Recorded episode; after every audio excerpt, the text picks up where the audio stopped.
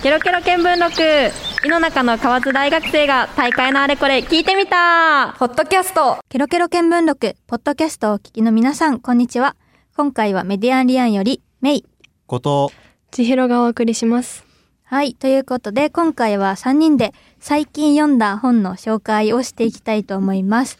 はい。かなりゆるい感じなんですが、はい。ケロケロ見聞録の2月放送は本がテーマでして、えっと、その放送の中で私たちが最近読んだ本の紹介をさらっとしてるんですよね。うんなんですけど、せっかくなんでその本について、まあ、どういう時に買ったとか、どういうとこが好きだとか、ああいう話をゆるくはいしていきたいと思います。お願いしますでじゃあ早速私から行こうと思うのですが私が紹介する本は凪良優さんの「汝星のごとく」です。うんはい、でこの本は本屋大賞を受賞した作品なんですがまあそうですね。話としてはちょっと今ちょっと帯に書いてあるんですけど、えっと10代で恋に落ち20代で別れた2人が30代で見つけた答えとはっていうふうにまあざっくり言うと本当にこんな感じです。恋愛小説なんですかね。うん、恋愛だとは思います。うん。でも、なんていうか、その出てくる恋愛っていうか、まあその二人だけの話ではなくって、いろいいろ関係してる話、人の話でもあるんだけど、ろそこに出てくるその愛っていうものの形がいろいろというか、そうそうそう。なんか恋愛と結婚でも違うと思うんだけど、そんな感じうん。でいろんな形の愛が出てきて、なるほど。深い結構テーマね、ですね。うん。だと思うんですけど実は私があのこの本を読んで心に残ったというか、まあ、うんうんぐさっときたのは実はその辺ではなくって、お。お。はい。えっと、本のセリフの中でこれもまあ帯に書いてあるのと一緒なんですけどうん。自分の人生を生きることを他の誰かに許されたいのっていうセリフがあるんですね。あっていうのも、ーはい。まあ、その意味だけ説明するとその自分の人生は自分で生きるものだろうと。うん。他の人の意見に左右されたりとか、うん。なんかそういうことばっかりしてていいのみたいな感じなんですけど、うん。なんかそれがとっても私に今の私に刺さっうんてでなんかほらもうすぐ就活とかそうだうんね。始まるじゃないですか。大学3年生にもなるので。っていう時になんか今までのその自分の人生とかを振り返ってなんか別に悪いことではないんだけど大学進学する時もその実家暮らしをしてほしそうなになんか両親のその意見を知らず知らずのうちに聞いてたりとか、まあ何を選ぶにしても誰かがこれいいんじゃないって言ったことを選んできてたなとか、確かに。そうそういうふうに悪いことじゃないんだけど本当に私は自分で何かをしたいと思って生きてきたんだろうかみたいな気分になって。そうだね。そうそう、まあそうなりがちな社会というか、うん。そうだね。いうのはあるけど、うんうん。私もぐさっときました。みたいなところで、実はそういうふうになんだろうただの恋愛小説というよりかはなんか私たち一人一人の生き方じゃないけど、そのうん自分の人生なんかなんだろう自分で生きていくっていうことってどういうことなんだろうとかん。自分でやりたいことを選び取るってどういうことなんだろうみたいなところも結構メッセージがあるんじゃないかなっていうふうになるほど。読んで思いました。でなんか続編っていうかそのスピンオフみたいなのもあって「星を編む」っていう本なんですけど、うん。まあ、私はもう何本編の方を「何時星のごとく」の方をバーって読んで一応もう続編もあるんだったらもう買わなきゃって言って そう学校帰りに バーって買いに行ってバーって読んで家に至るほんと5日間ぐらいでうん。2冊って感じなんですけどこれなんか声だけだからわかんないと思うんですけどこの何カカバーで写真、表紙？の写真がすごく綺麗。そうめちゃくちゃ綺麗でなんかそこもいいなって、なんか繊細なねえそん。ななんて感じ言うんだろうするよね。キラッとした。うん、うん。そうでなんかそういう多分これまだ文庫本になってないのかな？なかったかな？なってないのかもしれないんだけどそういうふうにこのなんだろう表紙も相まってさらにいいっていうか、うん。なので、まあ、また読み返したいとも思うしなんだろういろんな人に広く刺さる本ではないかなと思うので、うんぜひ読んでみて。てほしいなと思います。素敵ですね。はい、いいな。はい、いね。なんか私もその作者さんのうんうん。他の本読んだことあるんだけど、なんか心情描写がめっちゃそうだね。ね細かくて綺麗で、うんうんうん。でなんか引き込まれちゃう感じうがん。あるなっていうの。を、確かに。うん、それが言いたかったとか言って。え？また言っちゃった。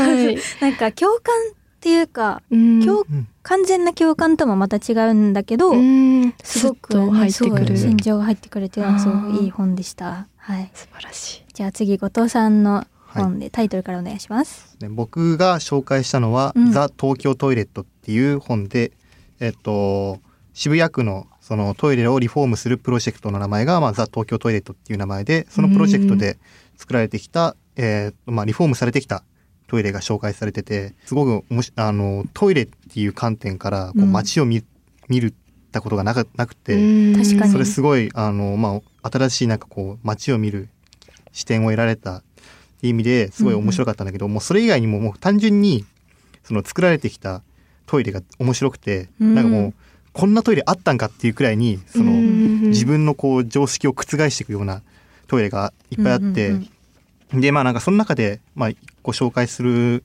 としたらなんかこう、えっと建築家の、えっと坂茂さんが、えっと建設した、えっとうんうん。トイレがあって、うんうん。えっと一個が代々木新町の、えー代々木新町の公園にあるトイレ。うんで、もう一個が春の小川コミュニティパークトイレっていうことで、うん。えっとその2つの場所に、えっと同じようなトイレを作って作られたんですけど、うん。そのトイレへがー。その透明なトイレへでトイレなのに。外から外からこう中が見える。うんうん。だけど、えっと、中に入って鍵を閉めるとその光の光を調節してその中が見えないようにこう、なんて言うんだろうな。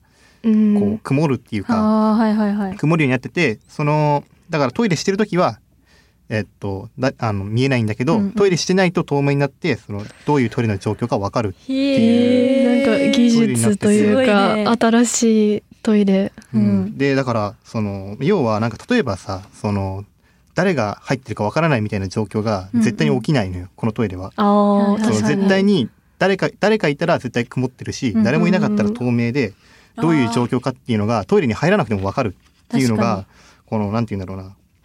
うん。あの、まあ、今のなんかこういろんなこう多様性みたいな社会問題とかにも結構対応してて、であと一個面白いなと思ったのは、うんうん。その色が。その単純に男性だから青女性だから赤みたいな色分けはされてなくて、さっき言ったあの2つの場所に代々木新町のと公園にあるのと、うん春の小川コミュニティパークにあるトイレで、うんあの色が違ってて代々木新町のトイレの方は基本的に赤とかオレンジとかの暖色系が中心へでー。で逆に春の小川コミュニティパークの方は、まあ、赤とあ、えっと、青とか緑とかの寒色系がベースになってて、でまあこれはその周辺のその雰囲気っていうかそあのこの公園たちの周辺の雰囲気に合わせて色分けされててその男性だから青女性だから赤っていうような、うんうん。その固定概念をなんかこうには全く基づいてなくて、あくまでも街と調和することに合わせて色設定とかされてて、うんなんかこう,、都市デザイン。こうなんかこう自分が見てきたその今までのトイレとは全然違ったうんものが見えてきて、うんなんかそこからもまたそのトイレっていう観点からまた新しくこう社会問題とかなんかこう、はいはいはいうん。住んでる街とかっていうのの見方が得られてすごいあの行ってみたり読んでみたりして面白かったかな。うん確かに。確かにうん。なんかその透明っていう感じでしたけど、そのトイレってなんなら一番誰にも見られたくないシーン？プライベートな。そうそうそう。だけど透明みたいなのもあるし、その男性は青女性は赤みたいなような感じじゃなくてその街に合わせた色使いみたいな、うん。そういうさっき後藤さんも言ってたけど、いろんな意味で固定概念っていうか、をこう裏切ってくるというか、うん。うん。っていうのがまさかのトイレっていうところが面白いそう。そうそれがすごい面白くて、ね。なんかこうすげえなと思って、うんうんうん。であとこの東京ザ東京トイレットっていうプロジェクトはその、うんトイレを作るだけじゃなくてそこからザ・パーフェクト・デイズっていう映画を作るところにもそのプロジェクトの延長としてなっててこの映画をまあ自分も見てきててあの自分も見たんだけど、このすごい主演が役所広司さんで、うん。基本的に役所広司さん喋んないあのよ。えあのもちろん別にそんなその喋れないキャラとかじゃないんだけど、うんうん。単純にその無口なおじさんの役で、であんまりその作中で喋らない。うんうんだけど、うんもう喋らないで行動するだけですごい引き込まれる演技でなんかもう演技力。やっぱ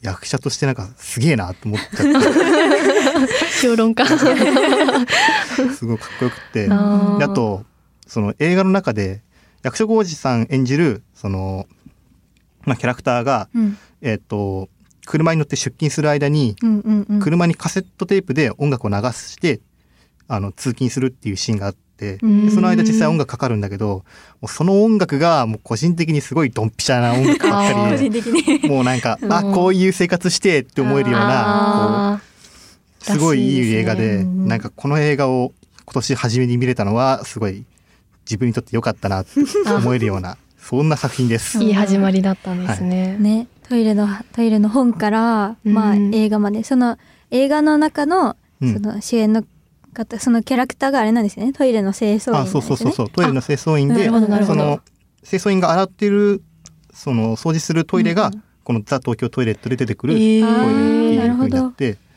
なんかそういううん。こうバックグラウンドじゃないけどそういうこういうトイレのプロジェクトも込みでのこう映画っていうなんか新しいなんかうん。うん。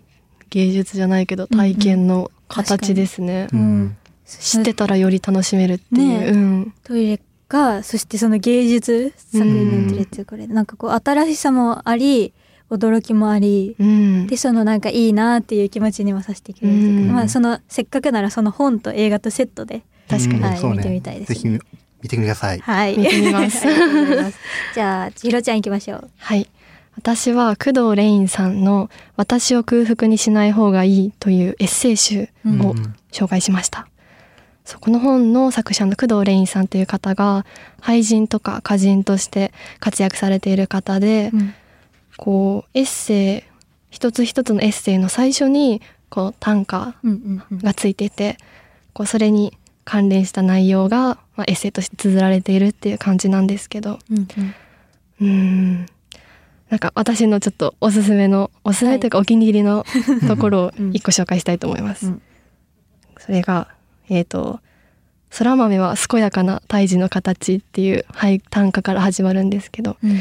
結構もうなんか字足らず？うん。字余り？確かに。何何文字？ねって感じで、うんうん。こう自由な不定形な感じのなんだけど、まあ何を表してるかというとこうカレー？その空豆カレーを作ったっていう話の、はい、エッセイになっていてなんかまずその短歌がなんかなんだろうってなるし確かに。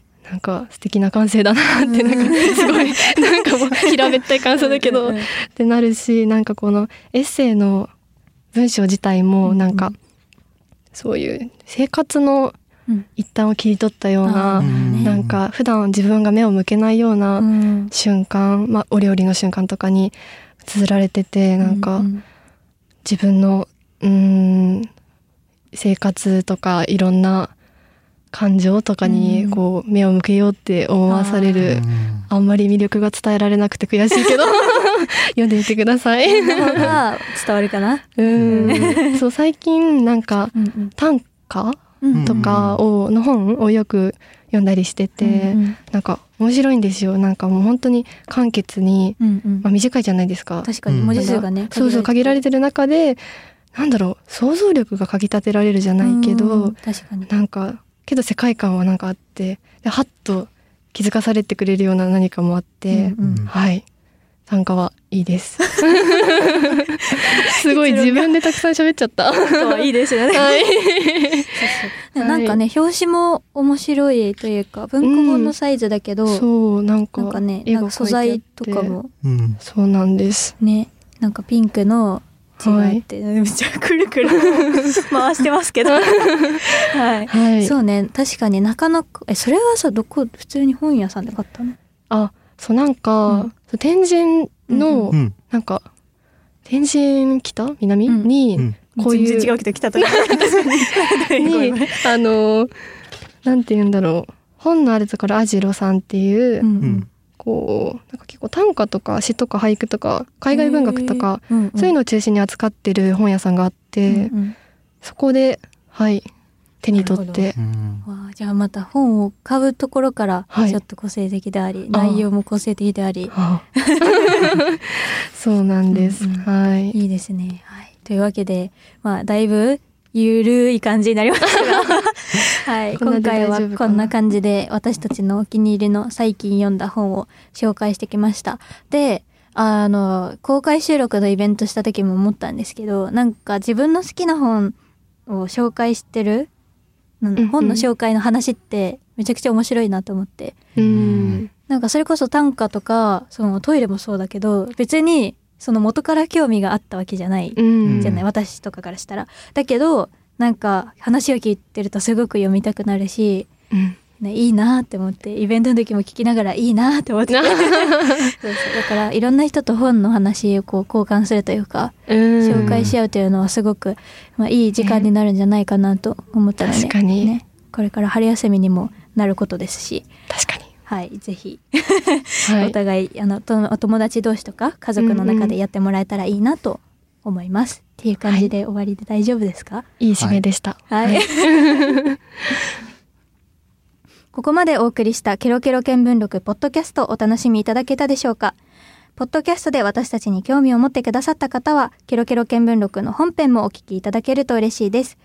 ケロケロ見聞録はラブ FM で毎月第1日曜日の夜10時から11時まで放送しています。ここまでのお相手はメディアンリアンよりメイ。後藤千尋でした。